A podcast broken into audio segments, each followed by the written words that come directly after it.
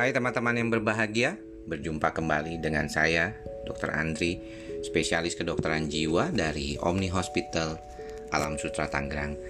Di kesempatan kali ini, di podcast psikosomatik Dr. Andri, saya ingin menyapa teman-teman semua yang mungkin saat ini semua sedang dalam kondisi yang galau. Galau kenapa?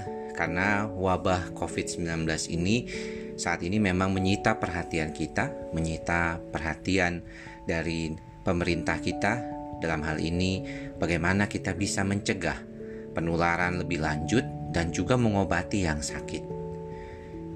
Kondisi seperti ini tentunya setidaknya mengganggu juga bagaimana kestabilan mental kita. Seringkali mental kita menjadi down atau merasakan rasa yang tidak nyaman perubahan hidup di mana kita saat ini sudah harus lebih sering berada di rumah daripada di luar. Kita lagi tidak mampu bersosialisasi bersama orang lain secara langsung. Kemudian juga sekolah yang diliburkan, mal-mal yang mulai sepi, tentunya akan sangat berpengaruh pada banyak orang. Bahkan kalau kita mesan makanan lewat ojek online pun, banyak di antara kita mungkin agak khawatir karena mungkin kekhawatiran akan penularan. Namun, di saat seperti ini, di saat krisis seperti ini, kesehatan jiwa tetap harus diutamakan. Apalagi masalahnya, banyak dari kita yang terus menerus mendapatkan informasi dari berbagai macam, dari WhatsApp group, dari berita, dari internet, kemudian dari media televisi yang setiap harinya membuat kita semakin rasanya semakin takut akan kondisi sekarang. Belum lagi jumlah korban meninggal yang semakin banyak.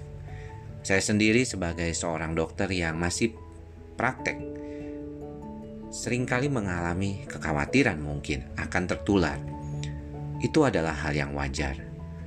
Untuk itulah makanya disarankan untuk kita menjaga diri kita sendiri dengan asupan yang bergizi dan makan makanan yang baik untuk menjaga imunitas tubuh kita dan juga mengurangi gerak kita bertemu dengan orang lain terutama di dalam kelompok-kelompok yang besar.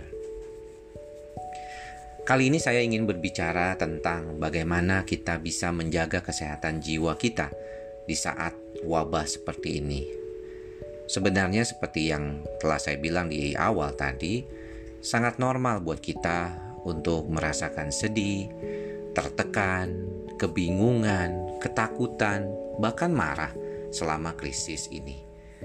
Yang perlu kita pesankan di dalam hati kita dan dalam pikiran kita adalah tetaplah kita menjadi orang yang eling, yang sadar, yang mindful, menjaga kewarasan kita, menjaga agar pikiran kita lebih dominan bergerak di prefrontal cortex ataupun di otak rasional kita, bukan di otak primitif kita atau amigdala kita. Hal-hal ini yang bisa membantu kita untuk lebih menyadari ke depannya bahwa ada beberapa orang memang yang lebih secara umum punya respon stres yang lebih besar daripada kebanyakan yang lainnya. Contohnya adalah orang tua dan orang-orang yang mengalami chronic disease atau penyakit kronis. Kita mendapatkan berbagai macam informasi dari media, dari WhatsApp group, dari berita-berita di koran ataupun berita di televisi bahwa orang-orang yang banyak meninggal akibat virus COVID-19 ini adalah orang-orang yang relatif usianya lebih tua atau kalau muda mereka mempunyai komorbid ataupun penyakit penyerta terlebih dahulu, misalnya penyakit paru, penyakit diabetes, ataupun hipertensi. Inilah yang membuat masalah yang berkaitan dengan COVID-19 ini. Juga orang-orang seperti dokter dan perawat kesehatan serta orang-orang yang berada di garda terdepan dalam menangani masalah-masalah COVID-19. Mereka yang pertama kali datang ketemu dengan pasien mereka orang-orang yang menjaga di IGD, orang-orang yang praktek sampai saat ini. Saya sendiri pun merasakan kecemasan yang berkaitan dengan kondisi ini. Walaupun saya menyadari, saya tahu bahwa saya harus meningkatkan imunitas tubuh saya supaya saya tidak terlalu uh, punya kemampuan untuk menularkan dan juga ditularkan oleh pasien saya. Salah satu caranya adalah mengurangi jam praktek, mengurangi pasien dan juga mengurangi kontak lama dengan pasien. Sehingga mohon maaf saat ini saya biasanya meminta pasien untuk tidak datang kontrol kalau memang tidak perlu sekali dan juga kalau kontrolnya hanya sekitaran 15 menit paling lama. Yang juga menjadi per, apa permasalahan pada saat kondisi seperti ini adalah orang-orang dengan gangguan mental yang sebelumnya sudah ada. Dan ketika kecemasan ini terkait dengan kondisi gangguan COVID-19 ini, penyakit ini juga menyebabkan kekambuhan dari gangguan mentalnya. Saya mendapatkan banyak kasus kambuh saat saya praktek dua minggu belakangan ini. Mereka yang tadinya sebenarnya sudah membaik, akhirnya harus kembali menggunakan pengobatan karena mereka mengalami ketidaknyamanan. Mereka merasakan rasa psikosomatik yang timbul kembali, dan ini tidak heran karena banyak di antara kita juga kekhawatirannya menjadi sering kali apa saja yang sering kali menjadi problem?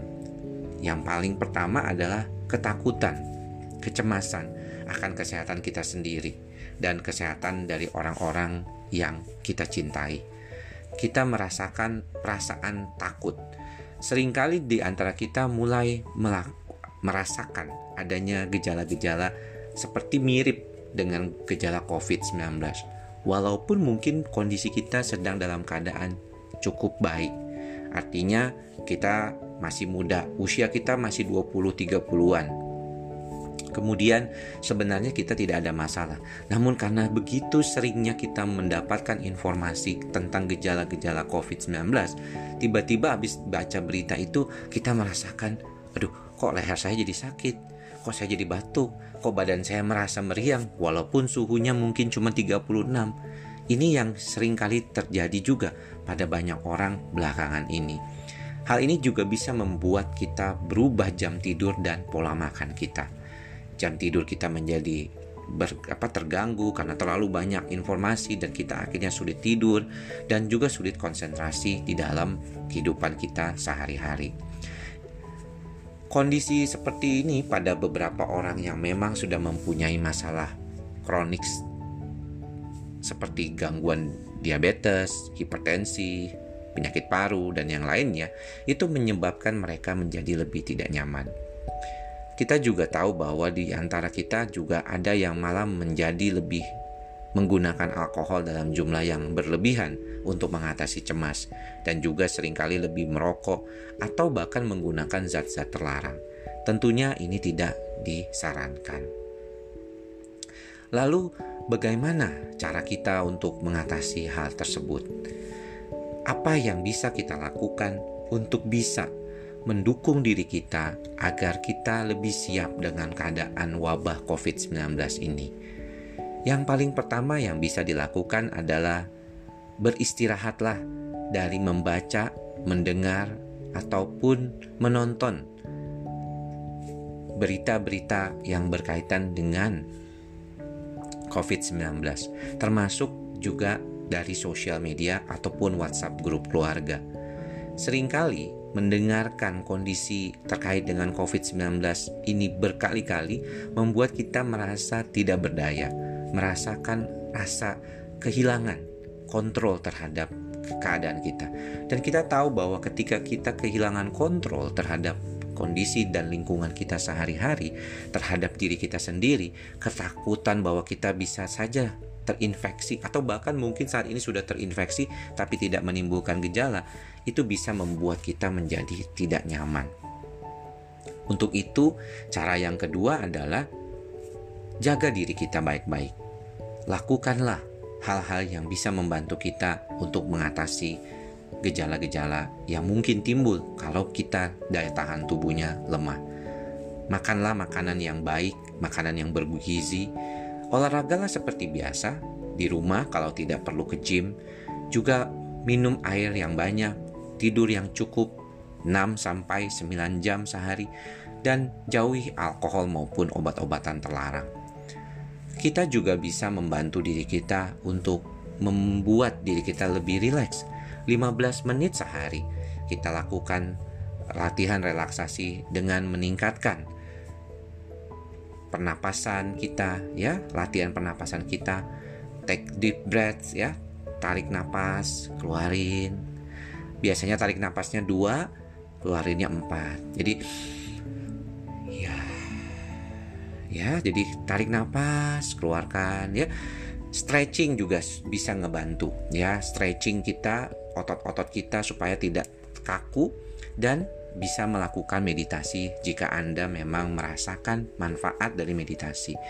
Pada teman-teman yang sedang berdoa atau sembahyang, habis sholat bisa sambil berdoa juga bisa zikir. Teman-teman yang melakukan saat teduh juga bisa menambahnya dengan meditasi atau relaksasi.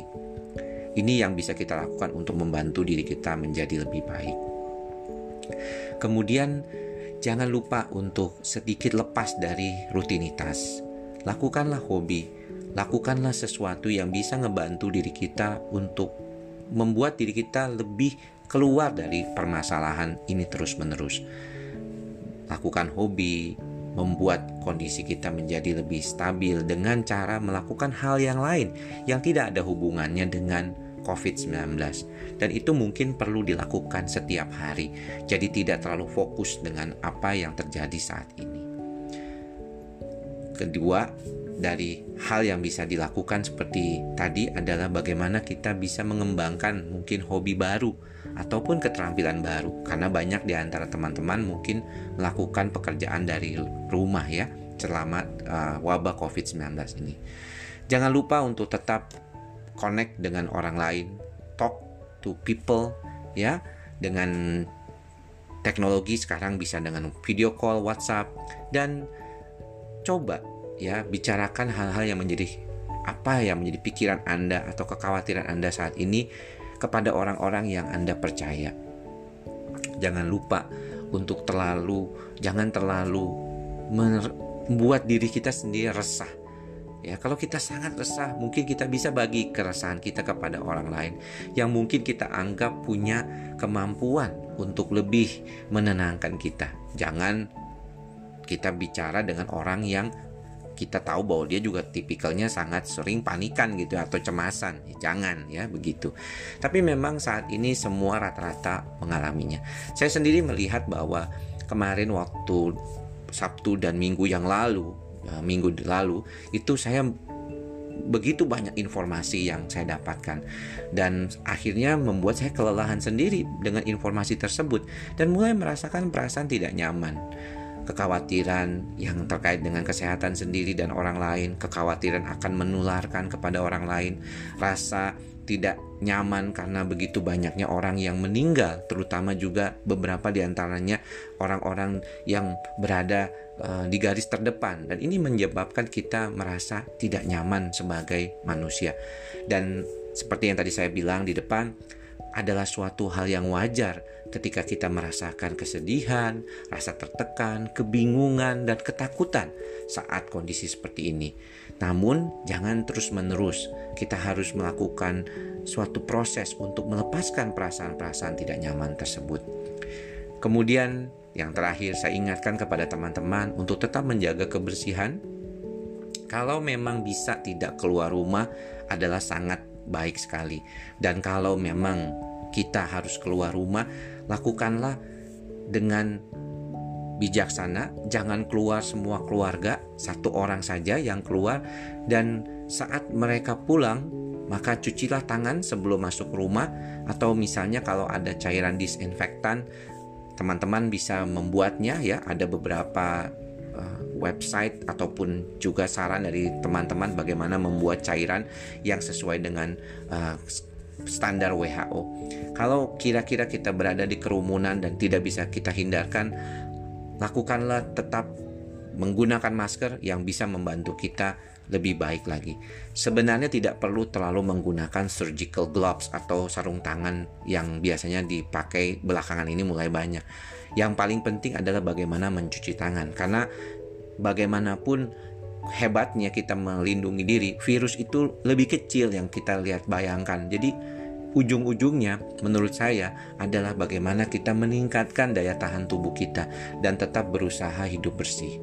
Mudah-mudahan apa yang saya sampaikan ini bermanfaat, tetap menjaga kesehatan jiwa dan raga kita selama masa wabah COVID-19 ini dan juga untuk seterusnya tentunya. Jangan lupa untuk selalu berdoa semoga semua apa yang terjadi pada kondisi sekarang ini bisa kita lewati segera dan kita sebagai bangsa Indonesia juga tetap bisa membantu diri kita lebih baik dan juga membantu pemerintah untuk bisa mengatasi keadaan ini. Sampai bertemu lagi lain kesempatan. Salam sehat jiwa.